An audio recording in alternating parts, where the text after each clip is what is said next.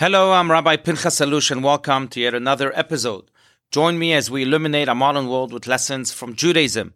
If you enjoy this show, please show your support by subscribing to this podcast, and I hope you'll give us a five star rating, as it does so much to help grow this community. I welcome your feedback on this episode or on any of the other podcasts at Rabbi Allouche Podcast at gmail.com. Also, if you want to learn more, please visit me on Facebook and YouTube. So, friends, do you remember that lovely chant from Fiddler on the Roof? It goes like this After 25 years of marriage, Tevye the milkman asks his wife, Golda, if she loves him. Baffled, Golda replied to herself, Well, for 25 years I've lived with him, fought him, starved with him. 25 years my bed is his. If that's not love, what is? But Tevye is dissatisfied, so he persists. Then do you love me, Golda? And Golda finally confesses, Well, I suppose I do. Their words reveal a powerful truth. Love comes with toil.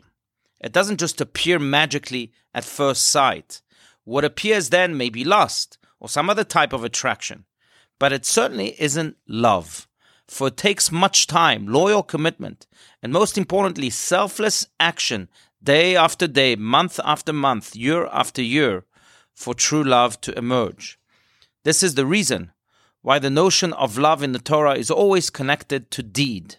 As an example, take the commandment in the famous portion of the Shema, of the prayer of the Shema in this week's portion, where God commands us to love the Lord your God with all your heart, and with all your soul, and with all your strength. But how so? The answer does not tardy. Talk about them, the teachings of the Torah, when you sit at home and when you walk along the road, when you lie down and when you get up, the following verse t- tells us. And then it continues tie them as symbols on your hands and bind them on your foreheads. Write them on the door frames of your houses and on your gates. In other words, in order to love God, you can't just keep him in your heart. Rather, you must put him in your mouth also.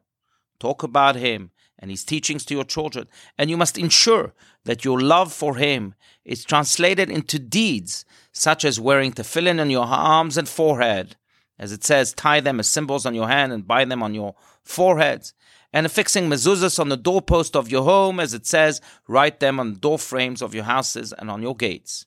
Victor Hugo, the 19th century French poet, once wrote, Our acts make or mar us we are the children of our own deeds. Indeed, we may experience all sorts of moods, but at the end of the day, it is our actions that make us or mar us. A smile, a helping hand, a generous act can mold us and our lives infinitely more than the emotions of our hearts. This applies to our Jewish lives too, and to our personal love relationships with God. For how many of us deprive ourselves of the gift of a mitzvah of a good deed just because we are scared? How many of us are reluctant to get involved in goodness and kindness just because we are intimidated?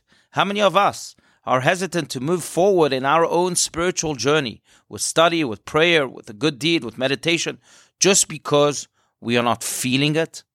I thus invite each and every one of you to join our community's incessant plea to take upon yourself just one mitzvah, just one good deed, anyone, from wearing tefillin to affixing mezuzahs, as those verses say, to doing a good deed or repairing a relationship or forging a new and impactful one. Your good deed will, without a doubt, bring true love, light, and healing to your life and to our world. Thank you.